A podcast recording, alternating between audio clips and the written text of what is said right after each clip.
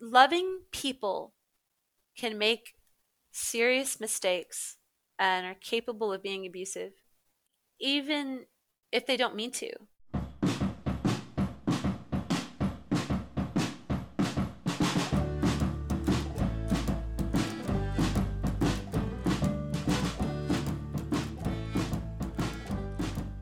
Thank you for joining me. I'm Hecate, and this is Finding Okay, a healing podcast for survivors of sexual assault and abuse. In this episode, I want to bring you the more personal side to Dacia's journey. We talked for a while, and she shared her experiences with a covertly abusive relationship. This talk is about a year after the end of the relationship. She's done a great deal of healing with EMDR therapy, which is covered more in part one. If you haven't listened to that episode, I highly suggest it. This episode is much more about her story and her reflections. It's our hope that this helps others feel less alone in their own journey. And this brings us to Trigger and content warnings for this episode include the following developmental trauma, PTSD, abuse, abusive relationships, depression, chronic illness, suicide, addiction, substances, childbirth, pregnancy, abortion, postpartum depression, and weight loss. Check in with yourself and make sure you're all right to continue. I'm really lucky. I'm really, really fortunate that the phrase trauma therapy even came up for me in my experience. I had seen a couple different therapists beforehand, and while it was comforting, those were talk based therapists. There's a thing called trauma brain, and it just gets everyone kind of reacts differently, but it just gets kind of foggy, not clear, easily distractible, can't really focus, can't escape the memory and, in any form uh, whether that be you're seeing uh, visions mm-hmm. of like pictures or remembering it, you know, the what you've seen. Or for me, I had an issue with remembering what I heard. So for those of us who've heard nasty things said about them, that's all very real. Those are all signs of trauma. Having things constantly haunt you and not being able to escape a memory or a perspective that's just not actually bringing joy or healing constructive, like forward moving. I think forward moving or floating up to. There's basically a level of peace. And so if we're not at peace about certain experiences and supercharged events in our lives, we can't find at peace, we can't stay at peace, or we just don't feel safe, or paranoid, all those things signs of trauma hating being in like in a crowd and having things come up a sign mm-hmm. and it's okay because apparently we are not our brain it's okay it's not our fault anymore. sometimes things happen during extreme phases of fatigue, like just big things happening, caretaking for people, and then getting out of it and being fatigued and unable to process what's happening. That's okay. That happens. And actually, that's a large part of what happened to me. I think it would take a very long time to really tell my story in a way that actually fully made sense to people, even though I had experience neglect as a child, emotional neglect primarily, meaning my parents struggled to connect with me and to hold emotional space. I had a kind of a military style upbringing, kind of like how boys are told that they can't cry. Don't cry, you know, only girls cry. And that's that's a wild idea. that seems highly inaccurate.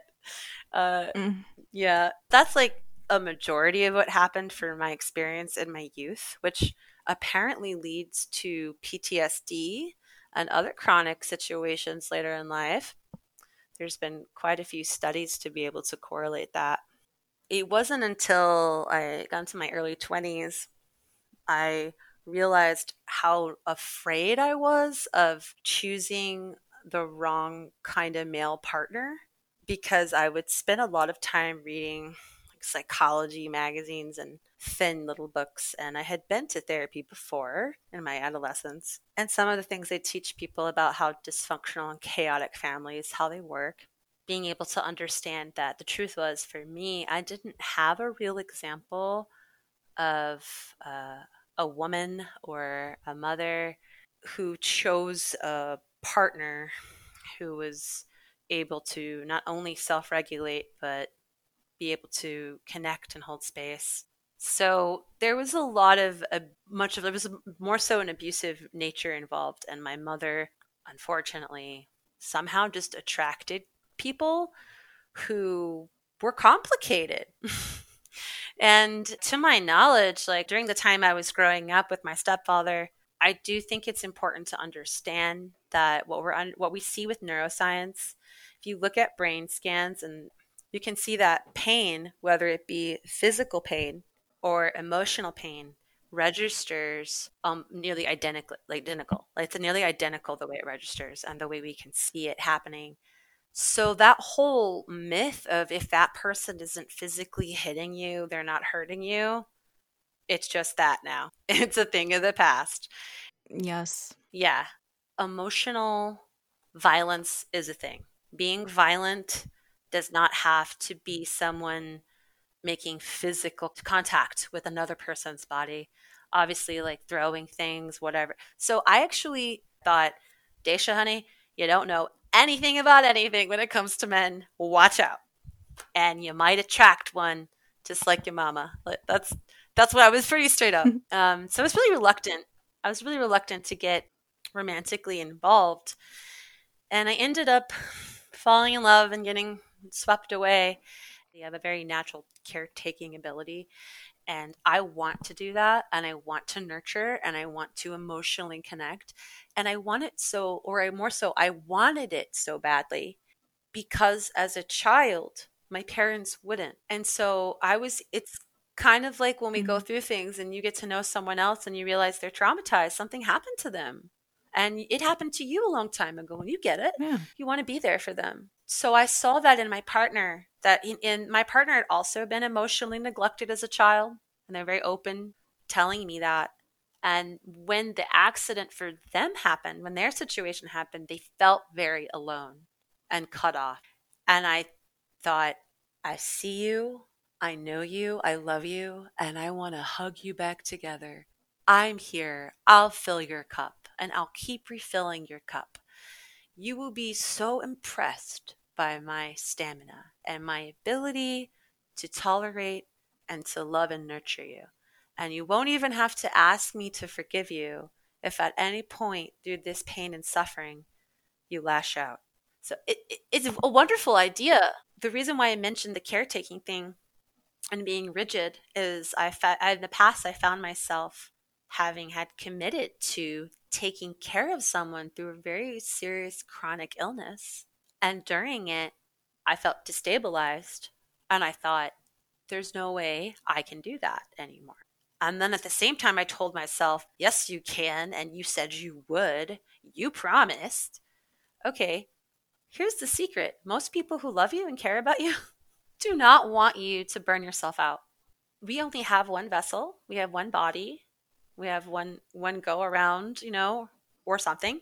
But right now, what we know is the life that we wake up in, and that we wake up every morning, or I wake up every morning, and I know the body I'm in, and I'm I feel lucky for that. Like, okay, cool, same body, same me, can think clearly. You know, I'm no good to anyone if I'm completely exhausted, and if I'm in a state of trauma because I've been triggered, or if I've started a new pattern, a new cycle of giving, giving, giving, and then not sleeping and caring for myself eventually I'm going to, I'll probably become resentful. That's also a very normal human pattern and want like my time back or want my body back. Or, You know, th- that makes yeah. so much sense. That's why I put that that way because I think I, I've known a lot of people who are so beautiful and resilient and sensitive and know how to care for someone. Sometimes the, making that decision can feel like like very, just very isolating and kind of stuck in that like I've committed to do this until the end or whenever.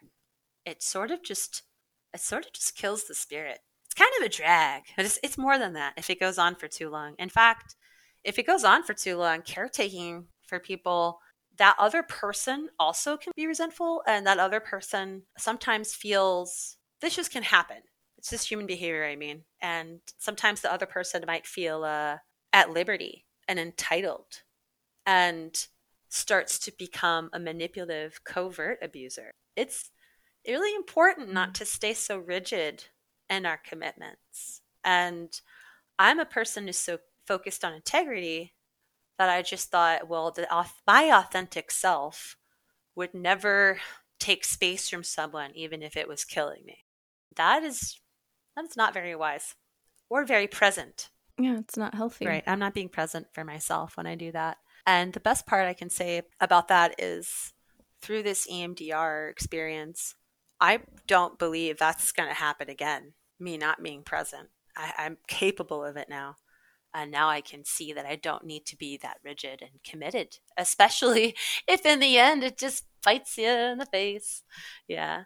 Um, I had that first experience in my early 20s, and I decided to continue on a very serious, beautiful, romantic, intense relationship with my partner. To simply put it, I I, be, I was sort of on standby, being available, bringing the jokes. And the beginning, um, my partner is also an alcoholic, and I did not understand that. In fact, when he had told me, I thought he was joking because we were 22 and i'm just dude you just started drinking. No hmm. way. He, he his response is you think i just started drinking? No way. I found out later speaking to mutual friends they kind of chuckled a little bit like you didn't know that that person had a serious alcohol problem? They black out drunk in the yard all night. Intense stuff. I'd say no I, I didn't know but they they told me the truth that they are an alcoholic. So in the beginning i was because of that person's pain uh, from the physical injury. I mean, I was the person like, even if I was out of town, I was trying to get somebody to bring a bottle of booze for the pain. No health insurance, no health insurance. Mm. The he had no care, no extra care. It was a long road, and it often is. We we're so alive and youthful about it in the beginning, and then all of a sudden, you know, three years passed me by. Basically, the person really wanted to live with me, and started obsessing over it. Why don't we live together? Why don't we live together? And I just thought, well, you're really scared of your sleep paralysis. Um, I'm scared to talk to you about certain things. You won't sometimes talk about things, you abandon and disengage or shut down. And that was the number one thing that happened. And I think that's like one of the final stages in the polyvagal theory is a shutdown. It's yeah. it's not a freeze, it's a completely shut down. And that's because he didn't feel safe. I'm not one to say we're responsible for our abusers. We're not responsible for their care. We don't have to forgive. Maybe we need to forgive ourselves. I was not a professional. I was 24. I was 25. I was 26, then to 29. I was not a professional. He had a serious situation that was very clear. I played house. We, I slept over a lot and woke up and had breakfast, and I loved and adored him but he was unavailable and would shut down. And it it turned into like he would call me and say in the beginning too but it just kind of it continued. And never got better. I can't come over. I'm having one of my dark days. And then described it to me. I can't get out of bed. I don't want to talk to people. I'm afraid people will talk to me and engage with me if i leave the house. And it just kept going. And i knew him so well that last year when I was completely debilitated because my central nervous system is just a mess, I was able to sit down and write down every single trauma he had told me about. And I went through it in my mind and I looked at my notebooks and I thought, yeah, that's a lot of stuff. And it's a lot of it's a lot of stuff that seems like not a big deal, like the death of a cat, the death of a dog, the death of a pet. Who am I to say that's not a big deal? So who mm-hmm. is anyone to say my journey and my traumas are not a big deal or they're not real. There's a range of experience. And I believe that we know that in our nature. And we also can see potential in people. And I think that that's partially why people stay with their abusers. It's because we know they could get better mm-hmm. if. Of course, they're so upset and sad and distant and shut down. And if only I could show them there are reasons to smile. I actually found a letter from this person who said I was the most beautiful letter, and the reason why I'll mention it is very to the point. He wrote, She loves me so much, she brings me happiness. She actually goes out of her way to physically form a smile on my face when I refuse it. that was just the kind of person I was. I wanted to bring joy, and you know, sex really brings joy to a man's heart. I'll tell you, uh, a lot of excitement around that. This is not as much as it seems and feels like a cure-all. If that's a go-to, and that's the only way we're able to get into a window of tolerance and to feel regulated and at peace, that is another sign of trauma. There are too many things pent up and stored, tucked away. The body remembers the central nervous system is running through that body. And we have got to just empty the cache like a computer. We have got to put forth effort to empty that cache. It's different. It's not just de stressing, but there are some things that people cannot fully process when they're happening for all kinds of reasons.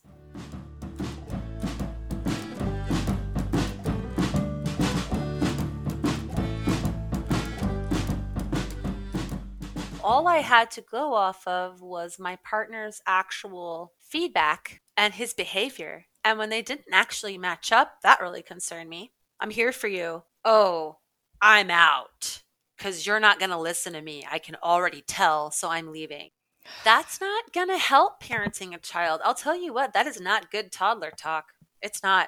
Children don't understand that, and children blame themselves. It's the brain. We know children, we can understand that children are not totally fundamentally developed to be able to process intense trauma and complex storylines that cause them to have emotional reactions. It's too much. Mm. It's just too much. We don't get it. I come from a family, like I said, who had trouble connecting with me and the children, and honestly had resentment because they had to work so hard to survive. It's so difficult to survive in so many countries.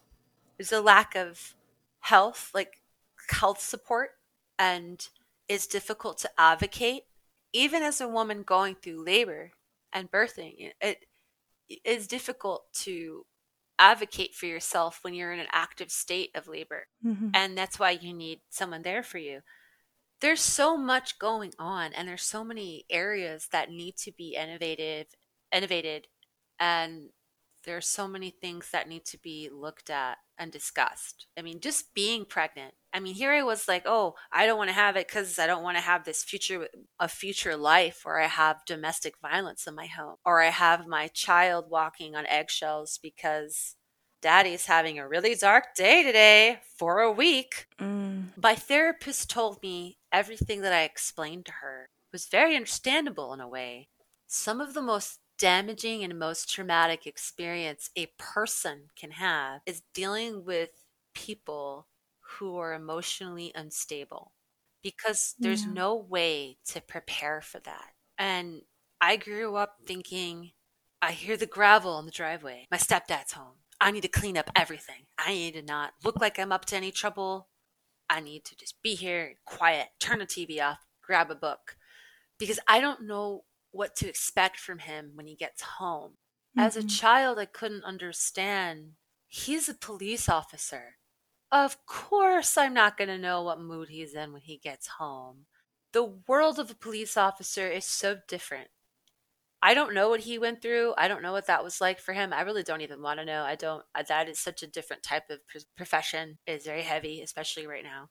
But it makes mm-hmm. sense mm-hmm. as an adult. I'm like, oh, no wonder and no wonder I was scared of him. and yeah, and also just another thing. Oh, mom's home. Did she slam the door? Uh, no. Actually, she's on the phone. Okay, she's probably in a good mood.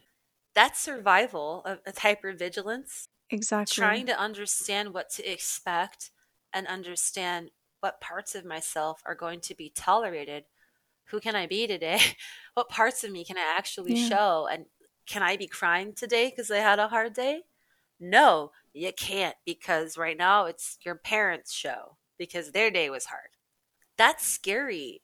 Violence is scary. You know, when I had that situation with my brother, eh, the reason why it was so traumatic, I mean, of course, I was shocked to hear that he had fallen in a way and was struggling. Then I felt sad for him. There's a whole range of emotions, but I also knew I had to fear him. I couldn't just be scared for him. I had to fear him because I found out the types of drugs he was doing very quickly. And he told me he was proud of doing them and then told me how stable he was. And within a few hours, he was yelling and showing me he's not very stable. Mm-hmm. So I knew I had to fear someone who was under the influence. And I knew that I had to have fear for people who said they loved me and then could so easily abandon me and their child. So I had fear for that. I was scared. I was trying to be so in the moment and just focus on the love that was there and what was actually what we could work on.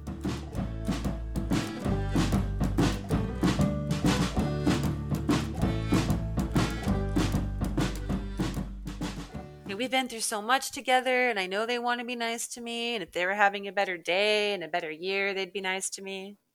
We still have sex, so there's potential there. I look back now I'm like you silly girl. There's potential for you to be pregnant and left again. Same guy. Mm-hmm. It wasn't until I went to therapy I'd really processed that I had a very secure lifestyle. Uh, yeah, I had work when I looked for it. I had a roof over my head. I had a family who loved me. That's what my life had turned into. I just couldn't see that there was something more than just kind of wrong with the relationship. No woman has multiple abortions with the same partner unless there's something fundamentally wrong. I'm not putting that on mm-hmm. anyone. I'm just saying something isn't right with the relationship or something is really troubling the person getting pregnant. Yeah, something isn't something working. isn't right here, and we should look into that.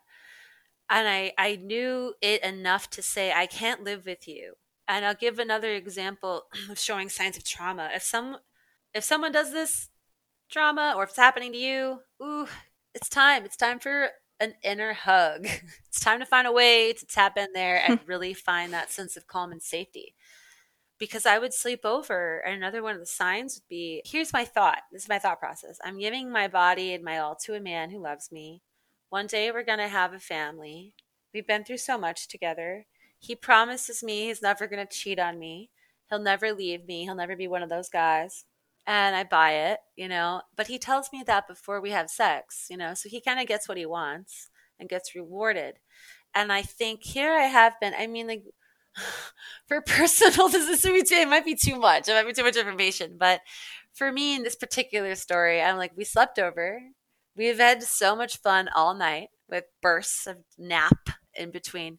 And still in the hmm. morning when we woke up, he was already out of bed, fully dressed, ready to take a mile run, had not eaten yet, and just kind of punching in the air. And I woke up and he looked angry.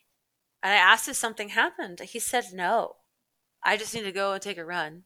Sometimes when that happened, mm-hmm. he'd run himself to the point of absolute exhaustion and complete pain. So, uh, you know, instead of be calling it and being like, yeah, look, man, you need to get, you need help. And I did do that. I didn't make it an ultimatum. You need to get help. Or the only line I really ever drew was, I can't live like this full time. And I definitely don't want to have a baby in this kind of lifestyle where self care is absent and there's no way to get these emotions in check because I was scared. Mm. I was laying in bed peaceful. I had had a wonderful night and I wake up and someone is totally angry, needs to run. I have complete respect for it. I even was like, great, you should go run and not be angry.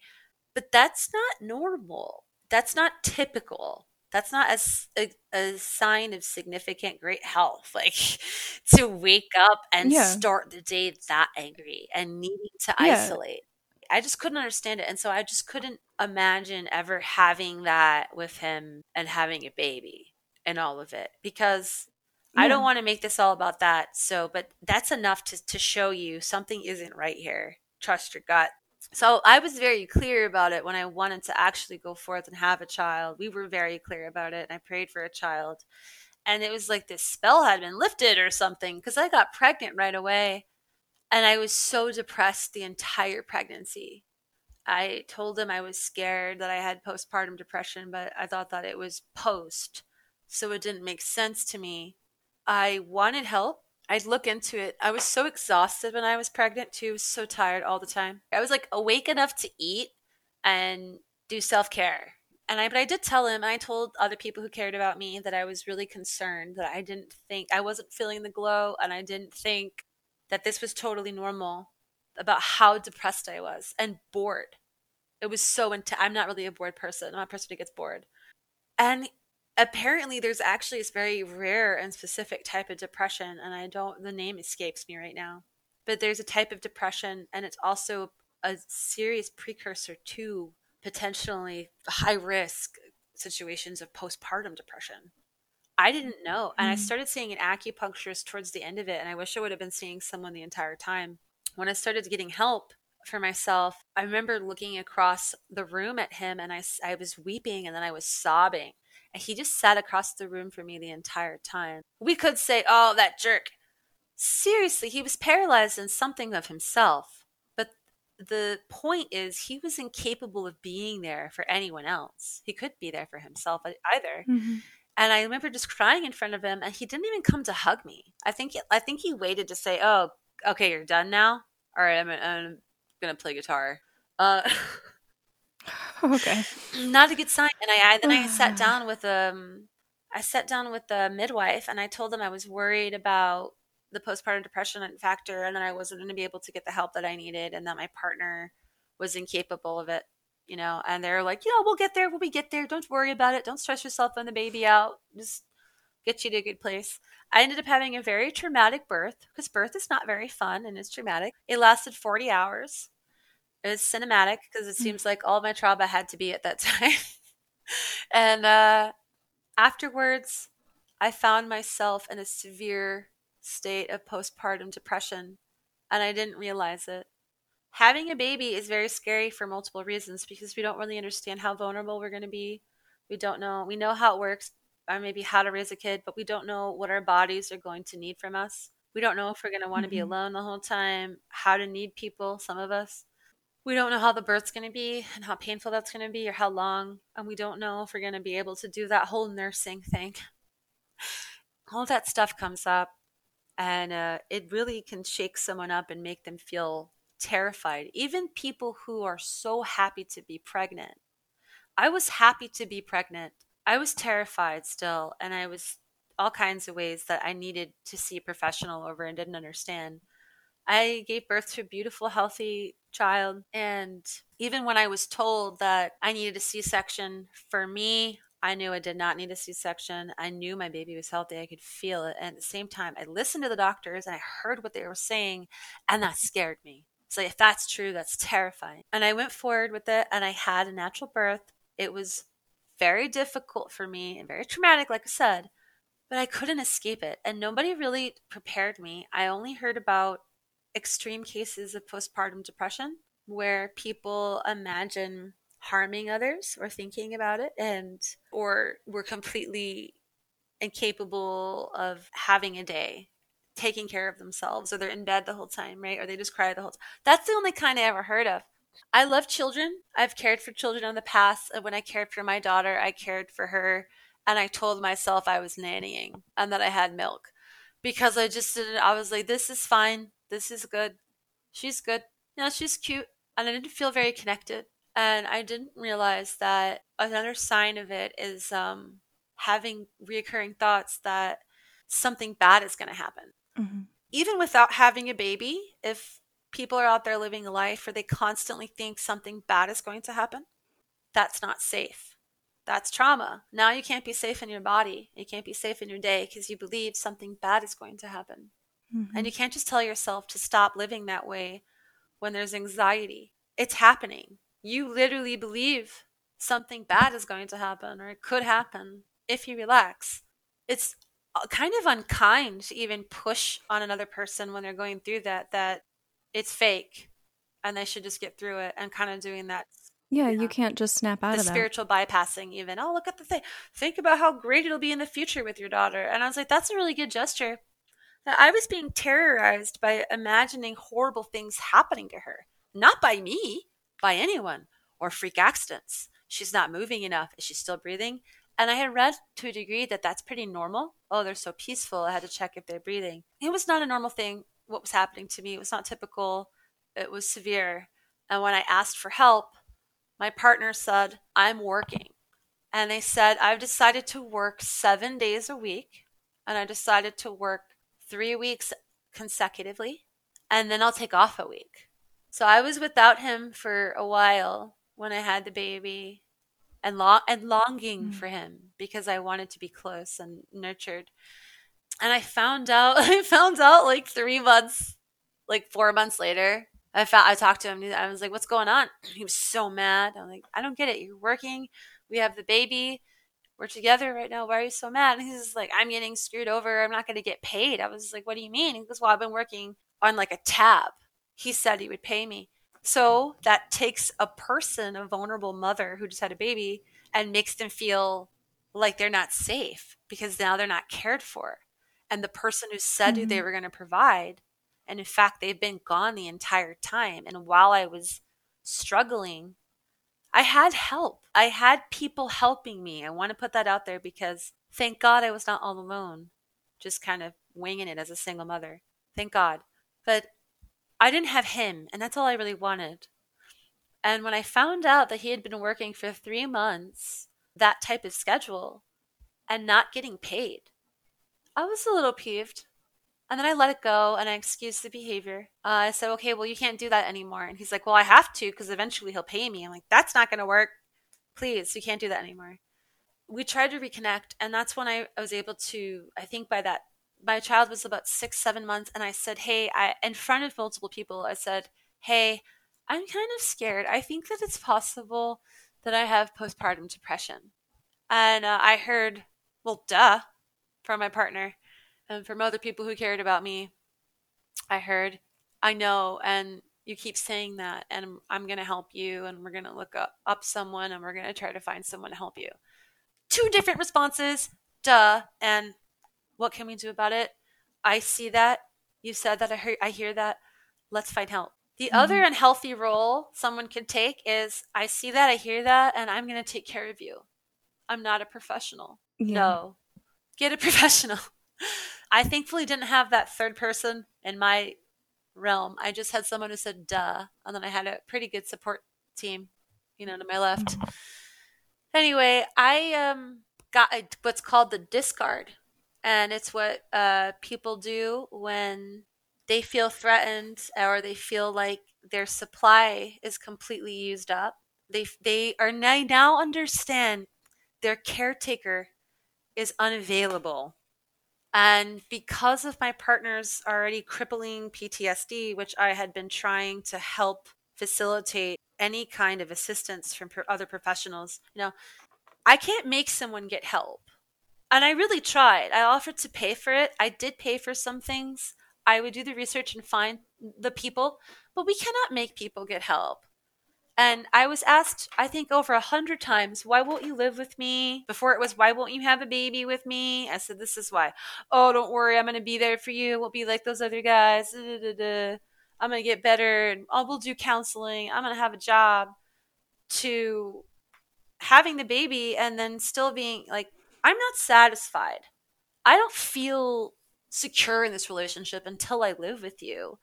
And I'm like, I don't know if I can live with you because you won't get help. Exactly. You won't get help and you're not really listening to feedback from the people who spend so much time with you. I'm scared for you. This doesn't seem healthy. I'm reading textbooks, I'm talking to people, and I'm worried for you. And you tell me on your dark days that you're scared. And this person was also struggling with suicide fairly openly with me. This does not sound healthy for someone to move in with somebody who needs a great deal of space and a great deal of care.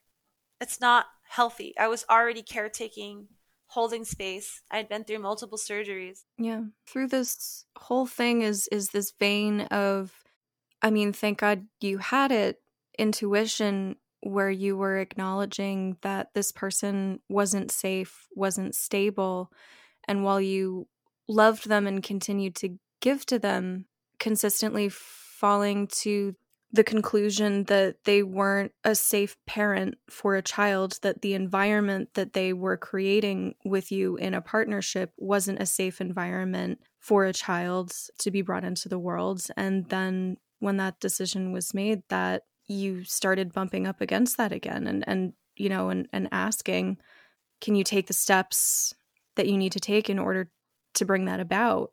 And didn't go well. Yeah, because it became an attack and it became like, well, you're not a professional. What do you know? And I'm just like, I know that I hold you when the skies are cloudy. I know that I leave you alone when it's too dark and you just want to lay in bed. I know you very well. If we can do this and we can talk and address the things I'm scared about and you're scared about, we can find something. At that time, I did not know about EMDR.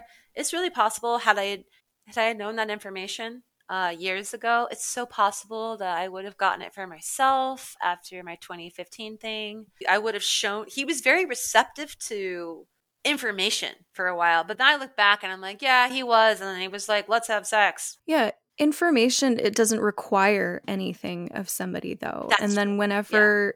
Anything got to the point where it required something of him. It, yeah, and and it's it's because of trauma and being incapable of that, and I just couldn't get that through my head be- and my mind because of trauma, and I was being it was incapable of that, and and it was reinforced by a series of tiny abandonments from him.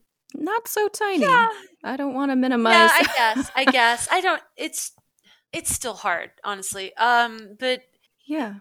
I understood the suffering and the pain so well that I was easy to be so pathetic to the point of I was harming myself. When I was abandoned, I thought I can't have this baby because the father of the baby does not understand how much it'll, he'll hurt his own son with these behaviors. I was Mhm. thinking about things differently. I wasn't thinking about it in the way I really should have. I was thinking about still through this action, I am caretaking for our future child. I am caretaking for him so he doesn't abandon and hurt a child later on because I know he doesn't mean to. But the thing about mm-hmm. trauma is that when it's left unchecked, there's more of an opportunity for more situations to arise because we're alive and living that where other traumas will happen and compound and we just get really backed up with that i was thankful that when i showed him the information you know he'd be he'd be interested. But at the time i did not have any information that he didn't have to experience talk therapy. He was adamant against talk therapy. He said Mm. it would be re-triggering. He's so spot on. I mean i know people who've said that before. There's one actually one person in particular a dear friend of mine. He's an older gentleman and uh, he started to open up to me more in 20 during 2019 about his situation i think he felt comfortable because of what had happened to me and he starts telling me about it and i was like you know i really think you got to try this emdr thing man it's going to help and he says no i'm too old i'm too far gone and that's just the way it is and Mm. it's fine. Things are working out for me. I'm like, yeah, but you just said it's not working out for you. And I'm starting to hear that within myself. I'm like, yeah, this is fine, but this isn't fine. And that's okay because I love him. You know, it, like I, I can kind of see that now happening when it's happening to other people. And I just said, listen, you don't have to talk all the time. And that blew his mind. There's, you don't have to relive your trauma in a way of talking.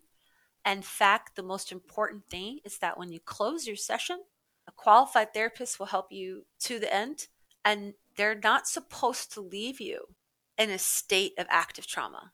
You're supposed to Mhm. leave peaceful.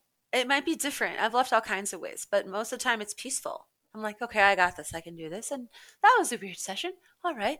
And the and then after you leave, the processing continues for a few days. And honestly, it, it can process for a long time. But the bulk of it and the like being aware and and feeling it, it has a, a wave. And when I told him that, there was a sense of relief that he didn't have to rehash old wounds with new mm-hmm. people that he may not even want. Like he might tell his whole story to this therapist and finish it and put all that work into it because it's an exercise. You're literally reliving it in your brain. And then Yeah. how can you help me? And that person might not have very good advice, if any. That can happen. Or that person has advice, but you don't feel connected to them. And then you leave, and now you've just gone through everything, and there's no closure, and there's no. It's it's happening for you again, and so I've actually Yeah. i i stopped recommending that people do talk therapy when I start to hear about heavy, I don't feel safe stuff We Mhm. don't know the position we're really putting people in by recommending strictly talk therapy. We just don't know. So it's kind of scary. That is every intake session across the board for every kind of psych related situation. Every time you see somebody new, every time you go to a new facility, every time you seek out a new doctor, you have to, you know, you go to a new facility, you have to do the intake with them and uh and go through all your traumas and then they'll you know say okay like we'll connect you with this doctor. You have to go through it with them. Okay now we have to connect you with your psychiatrist. You have to go through it with them. I have done the intake re traumatizing session so many times that honestly it's like a rut of dissociation where I've gotten so good at saying, and then this happened, and then this happened, and then this happened. Being able to access it, but not access it. And it's difficult to to describe, but like you know what I'm talking about. You know exactly what I'm talking about. So many people know what you're talking about right now. I heard that family therapy wasn't even a thing until the 70s in this country. Ugh, Isn't that God. wild? Because I know it's like it's been a while, it's 2020. But when I think about music and TV shows, and I think about the 60s and then the 70s came after, I think that wasn't that long ago. Well, and it was like in the 50s, wasn't it, where where we had like this burst of media and television and this focus on the family, the atomic family, mother, father, sister, brother, you know, picket fence and there was this huge focus on it and that actually that's horrifying to realize that family therapy didn't exist until then, but we were still kind of inventing it and we're also changing elder care and who was a part of the family, who was living with the family, and that was all changing. And the American family has gone through a weird evolution. It's also cultural. That makes sense that that it would take that long for us to really kind of roll around to okay, the American family is sick. It was definitely a lifting of the veil. I also, isn't it interesting? I mean, you probably have heard people these days talk about how they don't identify with what family on TV looks like at all. Mm-hmm. That's traumatic in itself. I mean, in the 90s, every single TV show, I love 90s TV, by the way, because every single TV show, even though it was ridiculous, It's absurd, you're not going to go through this hard trauma thing, family shifting episode and be done with everything and resolve things for everyone in less than 30 minutes or in that during that week. That's crazy Mm-hmm. and it, it, it makes life seem like something it's not and that's unheard of and impossible. I'm not saying nothing can be resolved. I'm saying like some of these storylines were really significant and we follow the characters we feel attached to them. It's like a sitcom. They for some reason this week they don't remember the traumas from the past week and they just get up and keep going and we're all fine. But they also had moral of the story and they and, and a lot of family tv talked about values and that's also partially how some of the shows in the later 90s uh, they were marketed that way. Leave it to beaver was too much but i liked all those like really hip softer shows in the 90s i definitely watched my share of full house. I was in a very young age range for that. It leaves us the standards are too high. It's unrealistic but there were morals and values shared. And roseanne was a very amazing profound show because so many people could relate to that style of living and feeling like they didn't have time for their kids to a degree. But even roseanne had this resolve and this heartwarming and it was almost like a sport like this is our family and our family values. I think that was family values was a show name.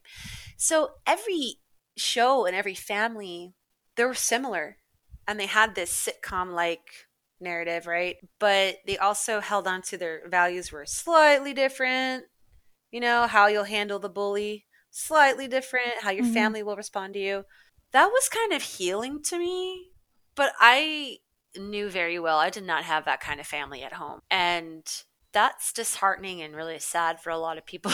and and uh, confusing, and to see like women and to and, or or I mean even with culture, kind of just whitewashing everything.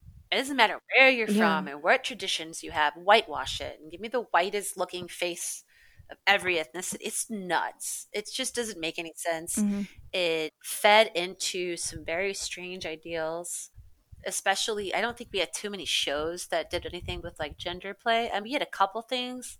Uh, we had some queer creative shows, and I'm thankful for those because those really broke the ground for us here. But it was a different time to be in and it's tv and all of that is so weird and distracting in a way and it also helps people disassociate and almost believe they're living a different life. I was just heard you say that i was just thinking about the way tv did change from the 50s and how I grew up and like when you're emotionally neglected and you really want nothing more to, but to connect with your parents and they don't know how to connect with you and when they do it I'm like 13 and I'm a jerk about it. I'm like you don't even know what's cool you know? Yeah that's all really human it doesn't change the fact that the con- there's a need for connection right? Yeah mm-hmm. and so I found that there were pretty weird ideals given to men and women or what a man and a woman was or the fact that you don't see anybody too often in 90s TV who's transgender or anything different. It's very cookie cutter and whitewashed and it's amazing to see what these different platforms, different types of creating like YouTube and so on. There's all these shows now and there's this there's a little bit of leeway to play and actually have art imitate life a little more instead of this push of life having to imitate that TV show. And even with mental illness and stuff, I mean, there was no way to explain it. And so when you watch these shows, when I was watching these shows, the level of dysfunction is clear. And when we try to emulate something that's not authentic, but we want it, it's so clear it doesn't work. In fact, in your family, you know, you come in, you got a new haircut, and you want to behave differently your your brothers and sisters are gonna call you out. You know, it that's normal, but it's what a fight it is to be authentic, to not want the same things, uh, to want a house, mm-hmm. not to want to have children. It's traumatizing. It's unreal, and that's the. I just thinking about how mm-hmm. often I hear about that of people being like, I don't yeah. fit in, and I need to be this way in my life. I need to change my name. I need to do whatever because I have to feel me and be authentic. Every person deserves that. But it's really no wonder when you think about the timeline of the discoveries and TV and so on. Yeah. yeah. representation yeah a lack of representation is a form of violence and that's something mm-hmm. that we're recognizing more and more looking at at television and the stories that we were projecting into into homes and making available to people there's really an evolution that's still happening how much is the packaged status quo that's being delivered into your living room and how much of it is challenging or exploring the status quo and how it's failing us.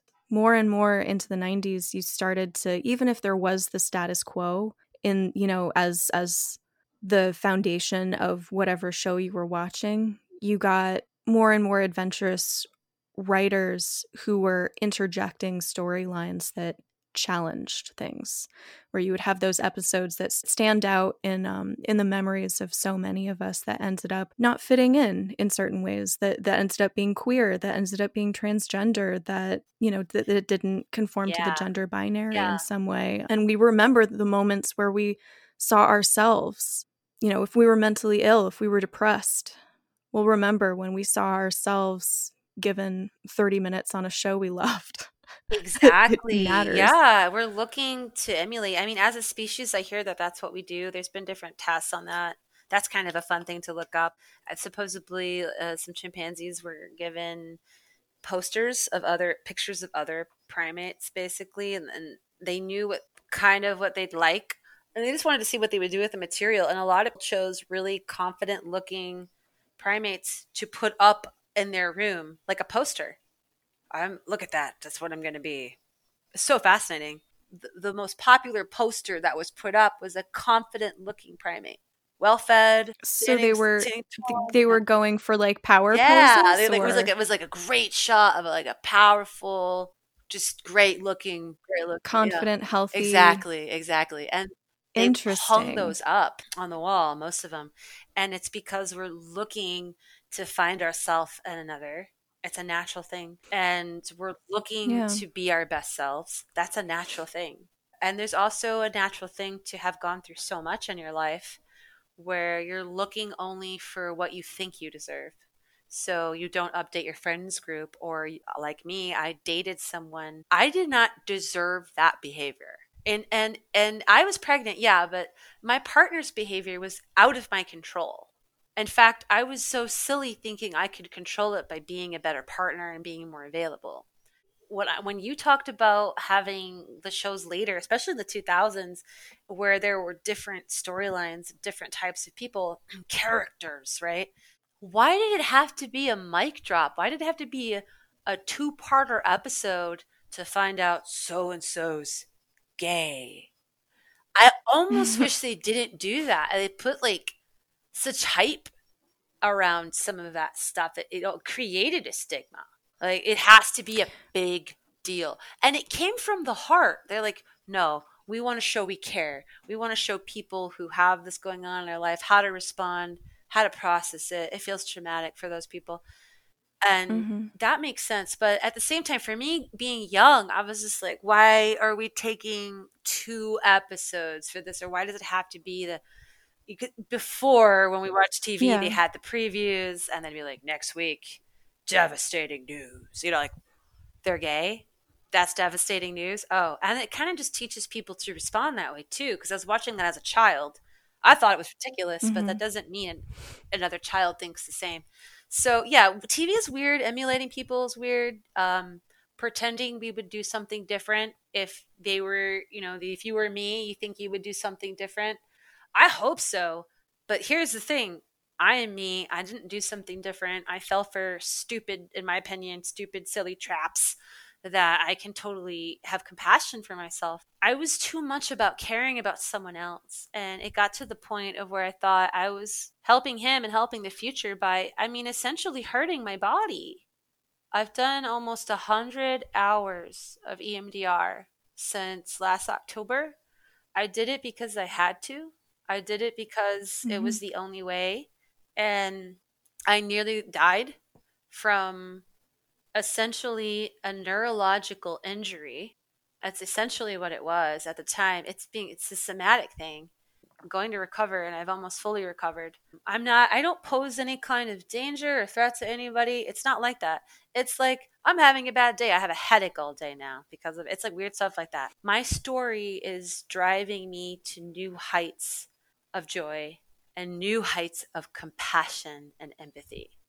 I thought I was okay. I thought I was capable. And now I'm realizing I am capable of so much more and I'm worth so much more.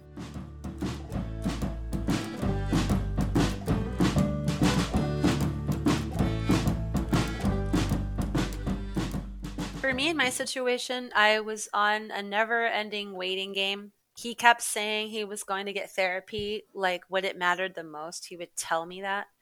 And I think that those were the times he didn't want me to leave. And he had severe abandonment issues from childhood with his father. And I thought, I'll let that one thing explain everything because he kept bringing, bringing it up. But that's a sign of somebody who could really benefit from trauma therapy. Being abandoned is traumatizing, and that's the point. And being a child and being abandoned is a very vulnerable position, and it's hard, really difficult, it's challenging we do overcome people do and they have and a lot of us out there have had situations like that and we're fine we're making it we have a healthy family that's awesome that's Yeah. awesome this is not an easy feat but for me i was i was waiting and waiting never changed anything he's Yeah. speaking words to me there is no behavior there is no follow through there is no action when i say i'm scared he says words to me and his behavior is sex. People change their minds, and people decide, you know, you're not the right person for me. And people move in together and move out. These changes happen, and it's so important to do self care and to utilize self care. It is. And so I could see it in some situations that in the end, the ultimate abandonment and discard and smearing campaign that I endured was a survival mechanism. And I see that. It's still unfair, it's still unkind, and it was incredibly traumatic. So I had a mm. very weird situation, and I'll, I'll, I'll see if I can say it with as few details as possible. We were really, really, really happy, and things were turning around, and I was feeling joy again. And so I thought I was getting better. I talked to some people about the postpartum depression, and I started seeing an acupuncturist again, and that's my form of getting care. I also saw I had a regular primary care uh, like a physician. I started taking supplements and doing all kinds of things. So it's I don't want to give the idea that I wasn't doing anything and nothing was happening for me. But I was making an effort. I was also nursing my child and being a full-time stay-at-home mom with her, which was so hard because I'd already gone through years and years of trauma and not being able to move, like that 6 months of not being able to walk and having to be bedridden I've missed so much of my youth in that sense of my 20s. And all I told myself is that, oh, this was going to be worth it because he's going to show up. No, he's not. I wish I could go back and just say, no, he's not. He's not going to show up. If he didn't before and he and he didn't and couldn't when something serious was going on or they couldn't, they may just be incapable of it. It doesn't mean they're a bad person. I mean, they could have bad behaviors and make poor decisions and be the kind of person who consistently does that. They could be a self destructive person. I've seen a lot of that. That loving people can make serious mistakes and are capable of being abusive. Yeah. Even if they don't mean to. And i think like the one of the most important things is communicating you know this hurts me i don't feel good when those stuff when those things are happening or you're having a somatic issue you're, you're just sick whatever it is if whoever you're sharing your day with and your time with is not receptive to that and can't be somewhat sensitive to that and nurturing that's a sign that they're not available and they're not going to be available and it's nothing personal but they're not. It doesn't mean that eventually one day they'll change their mind and feel differently and be able to show up all of a sudden without any help or professional care. It's not going to happen. Yeah. It's uh, it's not going to happen. I like for I'm actually going to make an altar for myself as a child. And I like these ideas of neuroscience and like different types of stuff um, like about parallel lives and like when you make a sound it doesn't stop all that i think it's so fascinating and so i feel like with EMDR, because it's really getting into the subconscious, there's almost not a timeline. There's just a cluster of moments. When I'm integrating it and we're speaking to my conscious brain, we're able to tell myself, that is not happening anymore. Yes, it did happen. You felt unsafe, yes. But it's not happening anymore. And now, from now on, it doesn't have to happen anymore. That's what had to happen to me to like really snap me out of it. But like,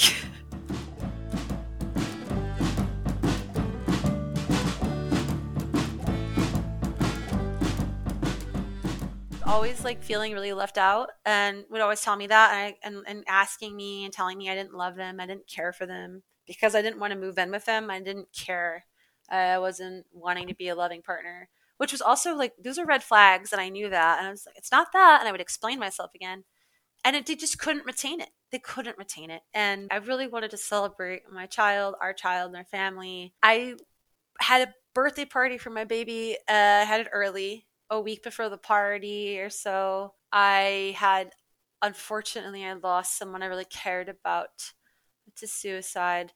Really bummed me out, especially because we had been talking, and I I was I was just so shocked. I found out too on social media, and so there was there's no preparation for that. You're just scrolling, and not only did I find out that it happened, I found out on the day of his memorial. I could I didn't I couldn't feel any further away honestly. I was like, how did I not know? When did it happen? Why wasn't I invited to the memorial even though I, I couldn't make it?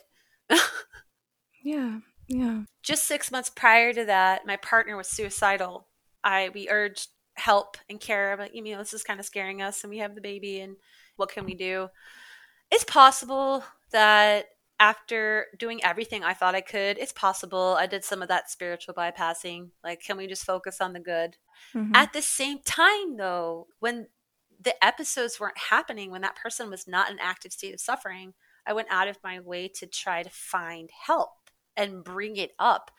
And when something is so triggering and we bring it up out of context, it shuts someone down. It, it can, as a sign of how severe the trauma really is, like how so the trauma being not what they went through, but the state their body's in. You, it, you need mm-hmm. a little bit more care, self care, and assistance to recover from that. We shouldn't be instantly shutting down when things get to us about everything. That's no good. It's no way to live a healthy, thriving life. It's no way to a thriving life. So later on, um, that spring, obviously the the dark days, and the, and then some good beautiful stretch of like four months of just harmonious life. And my partner came back to me and said one day, Hey, when are you leaving? Because we were going to move. And I, I, they told me I'm coming with, I'm going to move, you know, all this stuff. And then at the same time, when they felt depressed, they're like, I, I can't leave. I can't come with. So it was really back and forth, back and forth. So I left off with, Oh, yeah, okay. Eventually you'll join us. But then it was weird because anytime we talked about not living together, this person would become very upset and agitated. I noticed a shift happen around maybe July, and they came over. They were way more sexually excited. And like, are you comfortable with this? We're good, right? We had the baby. I actually had, another abortion after the baby because anytime I got pregnant with this partner, they would kind of terrorize me. I mean, kind of, they, they did through these other behaviors they couldn't avoid doing and behaving like, but wouldn't actually get any help. And so I already had a child. And there's nothing worse than holding your baby and grieving another one. Because there was a point where I was pregnant and nursing mm-hmm. and having this connection. And I'm like, no, it's happening again. Fuck, you know, it's happening again. No, no, no, no. And I was dealing with some family stuff too. It was hard. And I'm like, there's just no way I can have another baby. I'm traumatized. I'm scared. I'm still dealing with postpartum depression. Please. So I didn't. When someone does that, they are not totally better and normal for a year. If you could let that sink in, uh, you're told with yeah. the doctor, hey, the next year is going to be weird for you. You're going to need a lot of support. And then I was already having postpartum depression. This person wasn't showing up. They had a job one minute, they didn't have a job one minute, they're getting paid one minute, they're not getting paid. They're aggressive about moving in together. They won't get help but they need company and and for me to be their caretaker or for me to say that's cool. You can just not be at all raising your child right now. You just disappear for a few days. It's cool. And then you're going to go back to work again? We'll wait for you to get off? That's cool. Okay. Oh and you're suicide oh, okay. All right well we'll deal with it. We'll get you help. Okay. And then july is like hey when are you guys leaving kind of like smacking some gum. Yeah, when you guys leaving? I was like, wow, you're really turning around about this. That's good. Yeah. And you'll come with and we'll have this time. I was so dumb. Anyway, um, I ended up meeting their I ended up meeting their mistress. They invited us to the same place. I don't know what they were thinking. And when they addressed me, they called me my our child's name and said, "Oh, this is our child's mother." And I was like, "That is so weird." And this this girl, this 24 year old young deer in the headlights, bright eyed, pretty. Oh yeah, yeah, everything's great. I'm gonna hug you back together.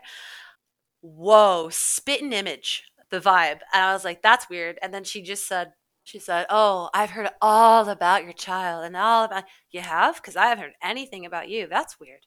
Talks about everybody, huh? Okay. Everybody's like, don't go there. You're just getting better. You're just getting happy. We haven't seen you this happy in a long time. We're all been so happy together, a beautiful family. August comes, which is a few weeks later, and then that thing happened with my friend, and I was really sad. I broke my foot. it was the word that's being somatic. I got injured. It's like, how can I find a way to get injured to show people and to show myself I'm not okay? Bad way of communicating.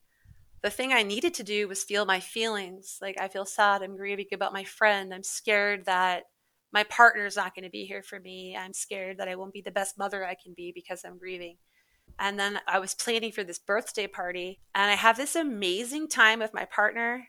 And I'm so receptive to having, and we've been enjoying the most beautiful sexual relationship and being parents. And I remember just telling him, I want to do everything I can to buy us a house and be there for you. And within 48 hours, he was with another woman had completely committed himself. He did it after we had our, one of our first fights, real fights, arguments, and uh, I misspoke. and um, and I really had a hard time dealing with that. But that's ridiculous to treat someone like that to completely just bail, scream at them, leave, and then go out and hit it with someone else. And I found out, and the girl was so open with me and said, "Oh, this just really started technically." Her coworkers said it had been going on all year. Mutual friends said it had been going on all year. That and it was mm. it was one of those weird secretary things. It's so cliche. It was a barista, so it was like, really? Wow. Wow, it's so dumb. Anyway, it was really hard for me because I was suffering from that injury. I was suffering from repeated anesthesia. I was suffering from his episodes. I was suffering because my life didn't look like what I wanted it to be, what I needed it to be. I couldn't really connect. I didn't really have community. By that point, I had so many surgeries and so much grief. I couldn't really get back to my creative work. And that was hard for me. I um, had a really hard time with my confidence. I had kept asking him, like, not do you think I'm pretty, but does this particular quirk or flaw bother you? And oh, of course not. Of course not. I think right before it really happened, the fight happened, I heard, You're the best mother ever. I know our child is everything they are because of you. And I was like, and us, and but really, he was being very honest. I haven't really been that involved, and I've been really preoccupied with my own stuff you know, at that time our child was almost two so it's you go through phases but for the child that was most of their life. And the times they did have together i was really always terrified to leave them alone because of some of weird behavior including sign, my child signing and saying please read a book to me. And he said no i'm not reading you some stupid book. I don't do that. Oh okay mm-hmm. this is going to be something. And like just having those also extra motherly things. And then I had postpartum depression. So when you really put all that into context, it makes sense. I didn't really trust anyone with the baby to a degree. It makes sense mm-hmm. that as soon as he w- wasn't receptive to like, hey, I think the baby's cold right now. Oh, she's fine. I'm like, no, look, the baby's cold. That freaked me out. Uh, he would like leave the house, left the baby with unsafe people that we both agreed were unsafe. Weird stuff, and I didn't like it, and I was kind of freaked out. But I said, okay, we'll work on it. You'll get therapy still. And then we had the fight, and he was out. We had our child's birthday party that week. So I already, like, I probably would have been okay. I think I could have bounced back from that. I think I even could have bounced back from the other woman detail. I was reeling from it, believe me, but I could have bounced back from that.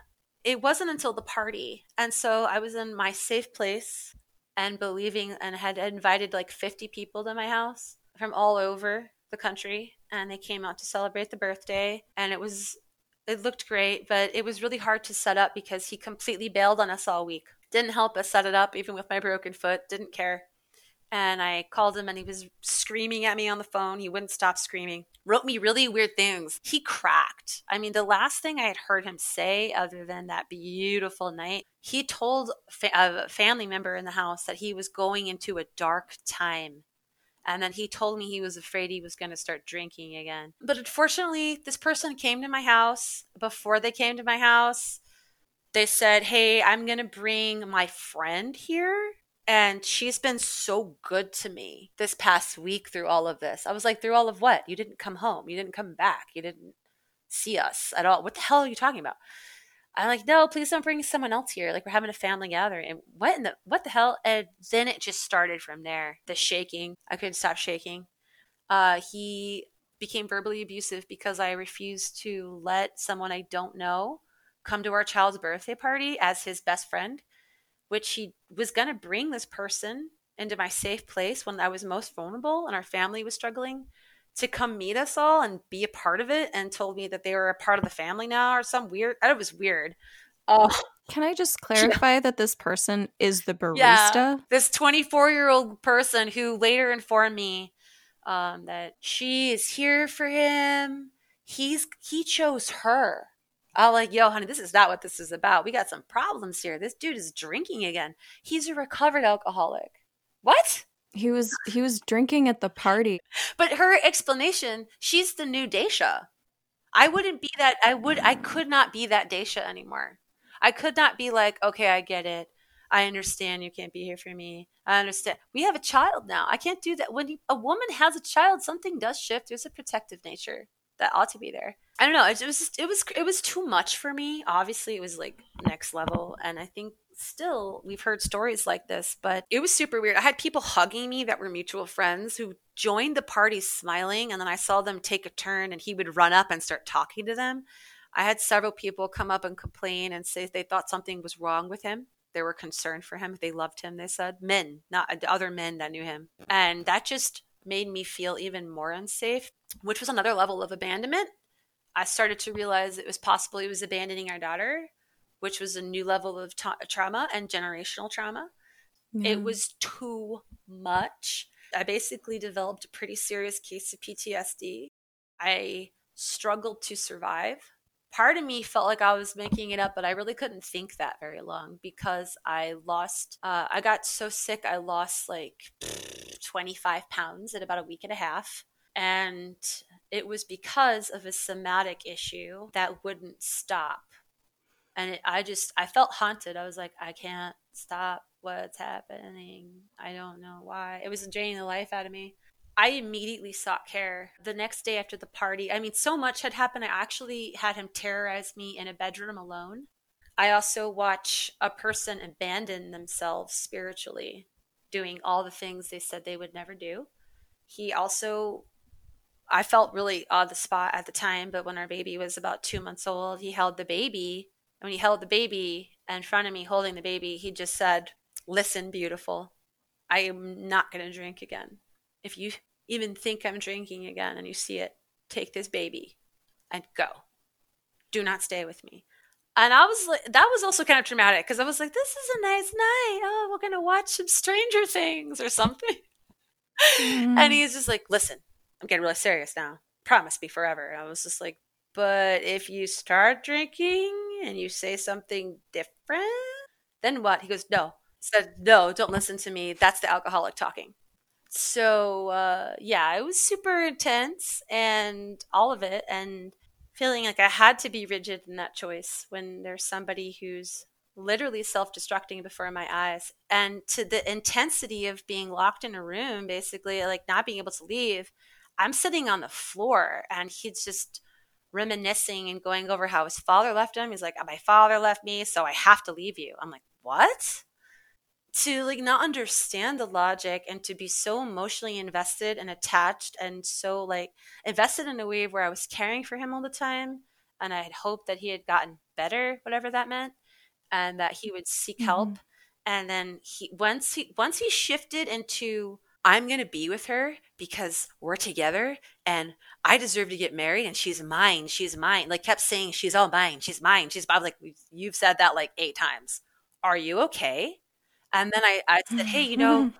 whatever's happened, we can still talk and get through some of this. You don't have to do this." And he looked at me kind of sad for a moment and he goes, "I how? I can't." And he was totally out of that tr- the trance, the trauma trance. How I can't and mm. I felt like I had him for a moment. And I said, We can. That's what I've been trying to tell you. I think it's possible. And we'll, we'll do everything we can.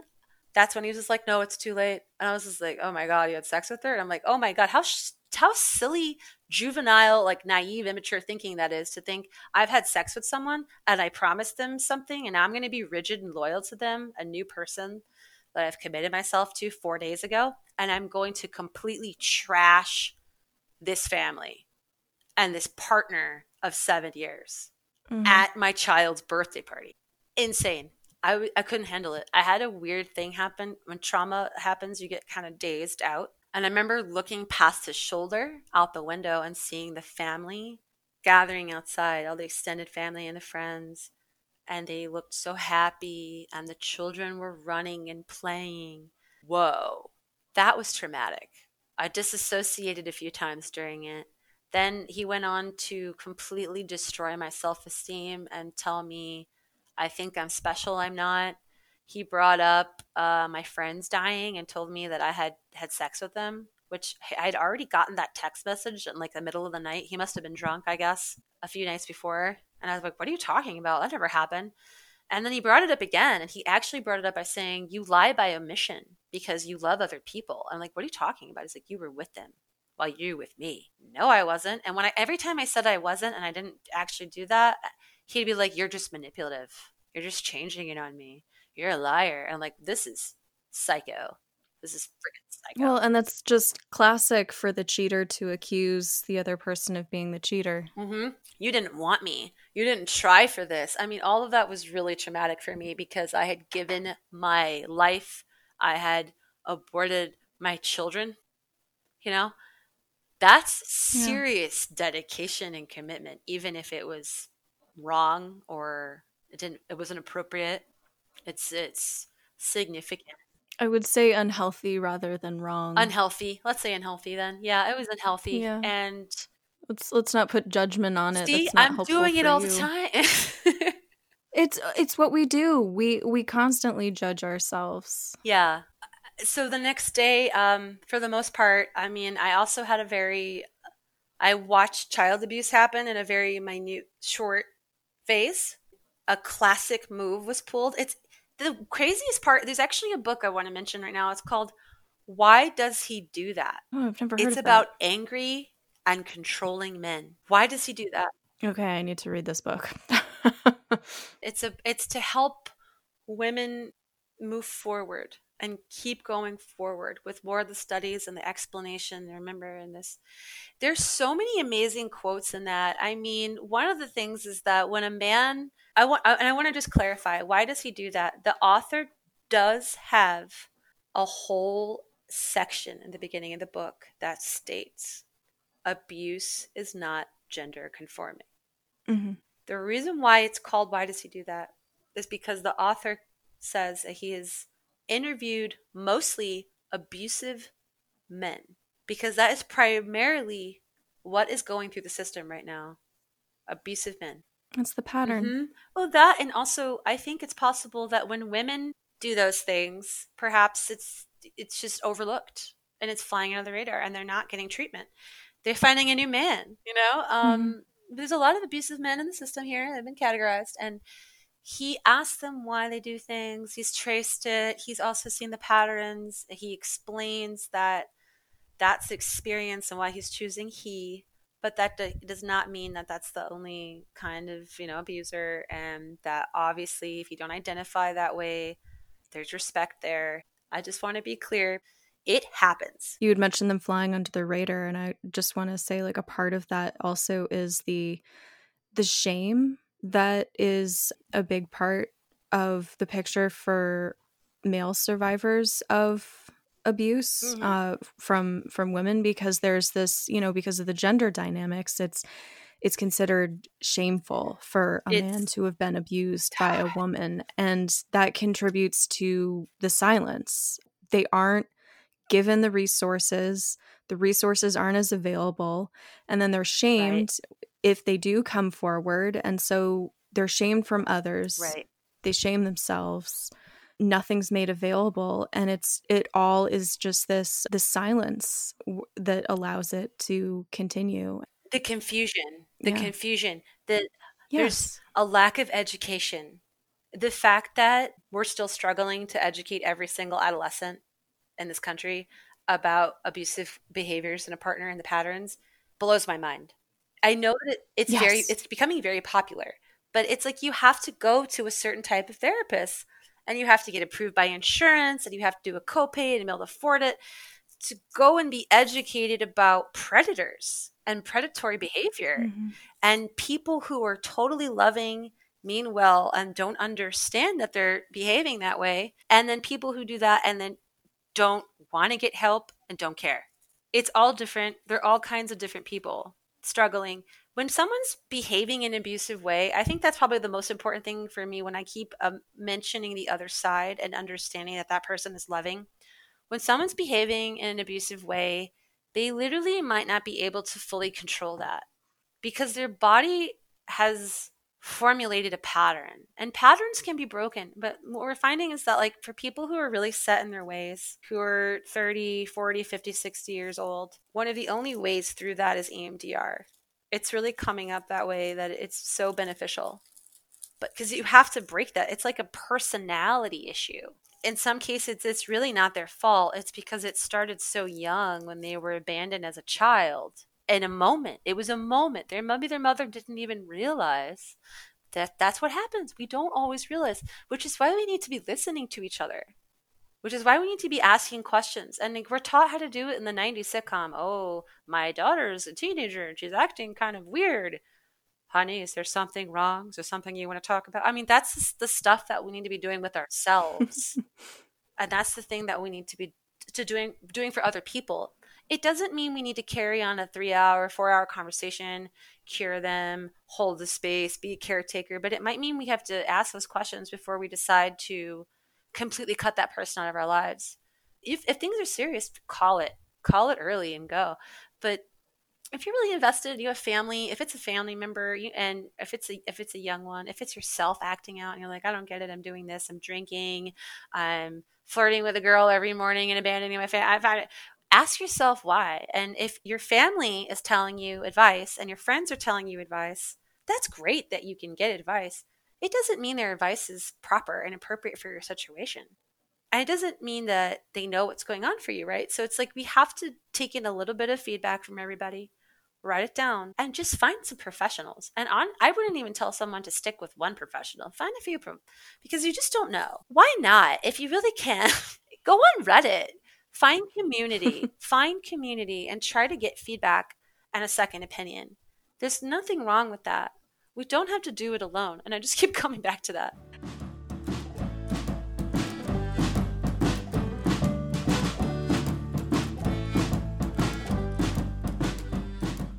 My situation, while the events that happened are not incredibly unique, men, fathers leave all of the time. And in fact, that was my partner's fundamental trauma. This happens, and uh, mm-hmm. people cheat. And like I said earlier, people move out and things change. When we can't process all of it and it's becoming debilitating to our lives in all those different ways I've mentioned earlier, the ways that PTSD has shown itself. I want to be clear and say that what happened to me is I don't want to I don't really want to get as detailed, but what happened to me last year is an incredibly rare occurrence. That's how I found myself into care so quickly. And it was for two reasons because the next day when I woke up, at 4 a.m., I became violently ill. I had already, I missed texts on my phone from the day of the party. I had already abusive texts on my phone from my partner. And mm-hmm. within that week and a half, I had become progressively ill because a person who was never overtly abusive to me shifted to that. They knew all my vulnerabilities. They said pretty crazy things to me and I would try to clarify, and I only shine back love. I even was not thinking clearly enough, even after what I had experienced and witnessed with the treatment with our child for a moment. I saw a man who was a little bit out of control, and I feared for our safety. And when I tried to do any type of negotiating, or like I said, I'll I'll meet out with you in public, I wasn't thinking clearly because that person was behaving in a way that was violent and destructive and abusive. And I still was like, okay, I'll mm. meet with you and we'll talk about it. No, don't do that. I only really got as sick as I did because of, most likely because of the anesthesia. The series of abandonment had actually all formed a complex PTSD. My body was in so much pain. My spirit was in so much pain, given everything, that I couldn't feel my feelings. The only thing I could feel was more pain. And I was mm-hmm. very surprised to wake up the next morning and to not be okay. And it blows my mind when I think about how sick that I got because of somebody being persistently verbally abusive to me, verbally threatening my safety, leaving me weird voicemails. A few weeks later, they would go on to say things like, Your therapists don't exist. And that was a reoccurring thing I heard from that person on the phone and text and email. In fact, his girlfriend told me there's no way, no professional would ever say that about him. I know him. And I'm like, what? anyway, uh, and and it's really bizarre gaslighting. There's no way your therapists yeah. don't exist. And these people just don't exist, Dacia. She said it too. There were long gaps of no contact. And I want to just say no contact is a huge thing in these relationships. And one of the one of the yes. reasons why it has to happen is so we can gain clarity and perspective and understand what's hurting us it's disbelief. This person is actively hurting me. I'm lost control of my body. I'm sick. I'm in critical care. I need doctors. I have our our close family is taking care of the baby. I can't. I need help. What's happening? And I'm writing, please help me. Where are you? And I'm getting something so angry and violent back. It was a lot. And so I really still tried to keep myself available to that, but it was very early on after that day that I got sick, the next day from that party and everything had happened, uh, that I went to two different doctors and they told me after looking at my phone and reading my responses, their responses, they said, block him immediately and go no contact. This has become a medical crisis. Yeah. And so I, I did yeah. that and I still felt like I needed to care for him and I worried about him. I didn't want him to feel abandoned by me even though it didn't matter. He totally abandoned me and us. And he said that. He said, I don't need to make you comfortable. I don't need to make you safe. Ha ha ha. She's all mine now. I don't need you. I'm not a part of this family. All those kinds of things were said to me, which are all very traumatic and abusive. And, and, and I was not able to deal with that.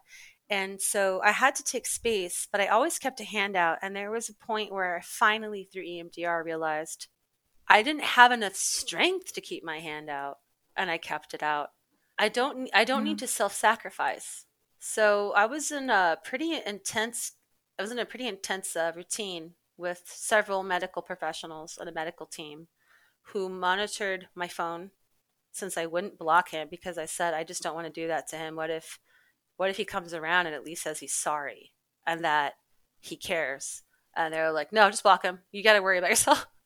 but I didn't do it but they kept checking my phone and everything. And I'm just going to say, like, the no contact was really hard, but it did become very clear. I knew immediately this guy's abusive, but I didn't understand it.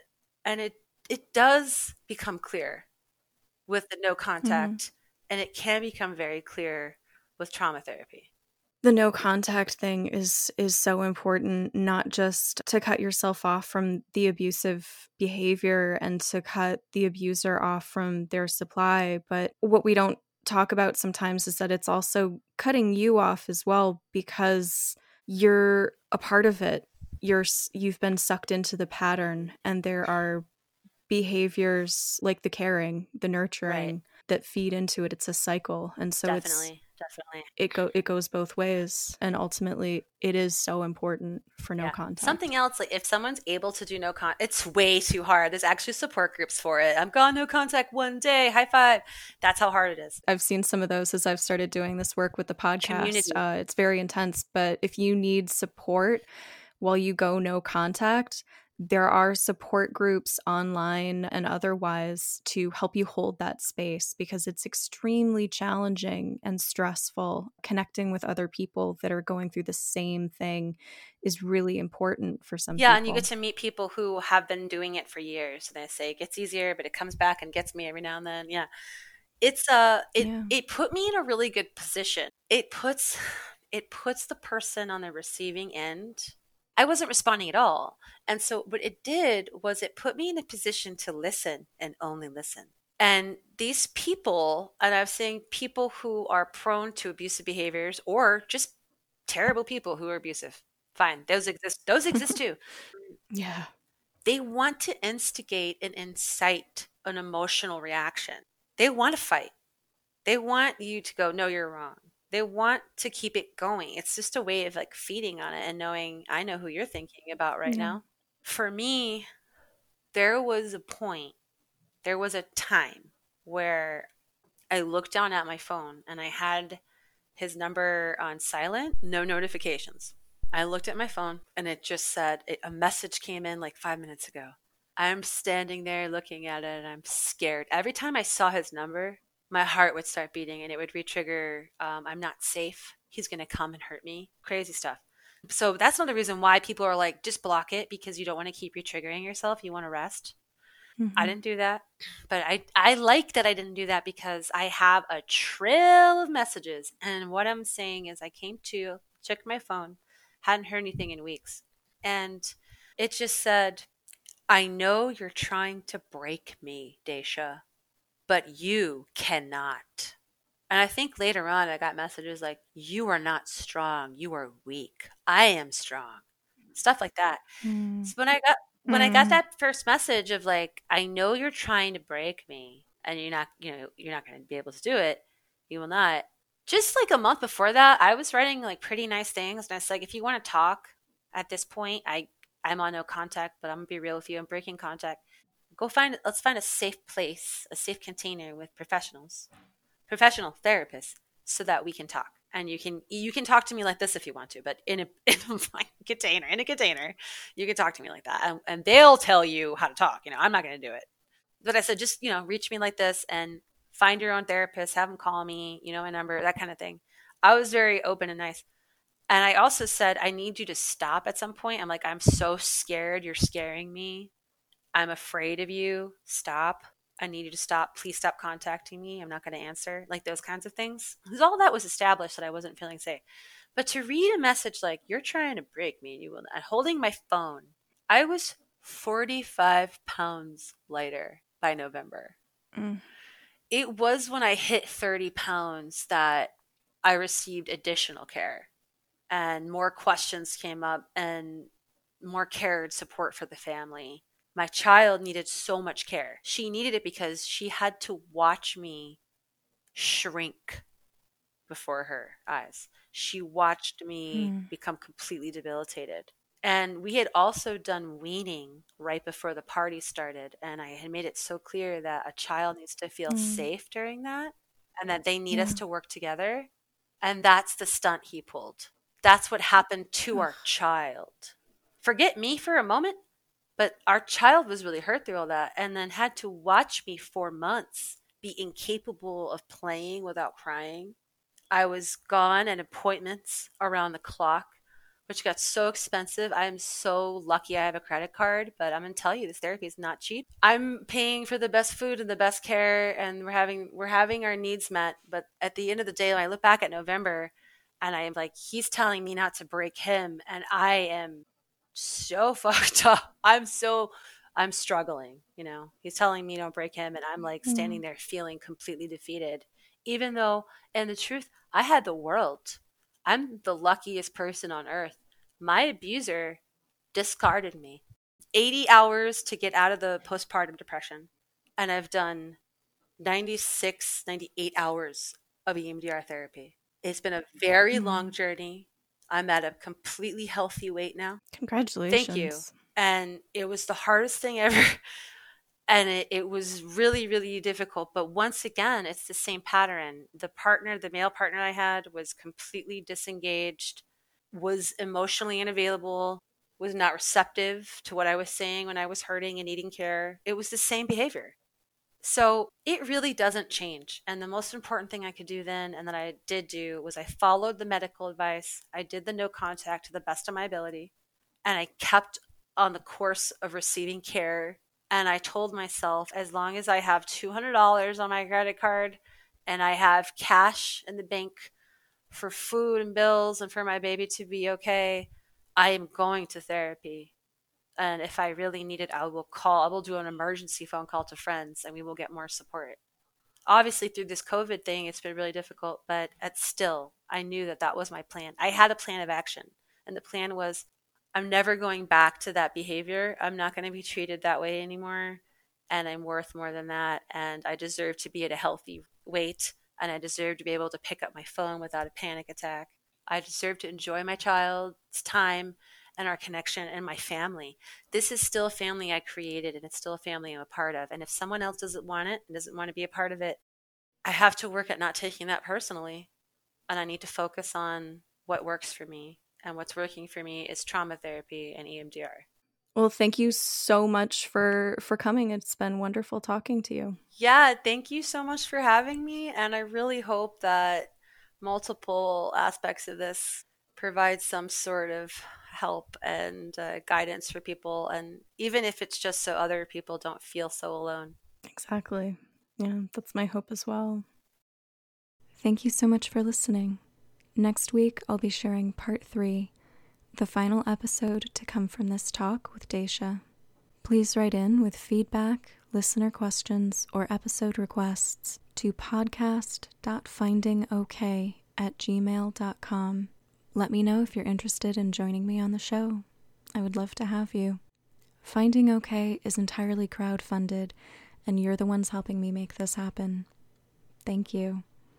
A link to the GoFundMe can be found on the podcast website, and I post links routinely on my Facebook page. I also post relevant articles, art, memes, and resources daily. Feel free to friend me. Hecate F O K H E C A T E F dot O K A Y. You can also find me on Instagram. I have created a private Finding OK Facebook group for survivors. You are welcome there and I hope you'll join us. If you would like a shout out, please take a minute to rate and review the podcast on whatever platform you use to help the podcast reach more listeners. Thank you so much for your continued support. Please share, subscribe, and donate if you can. Seriously, even a dollar helps. Thank you again for listening. This has been Finding Okay. Black Lives Matter. Take care of yourself. Your heart is a muscle, size of your fist. Keep on loving, keep on fighting, and hold on, and hold on. Hold on for your life, for your life, for your life. Your heart is a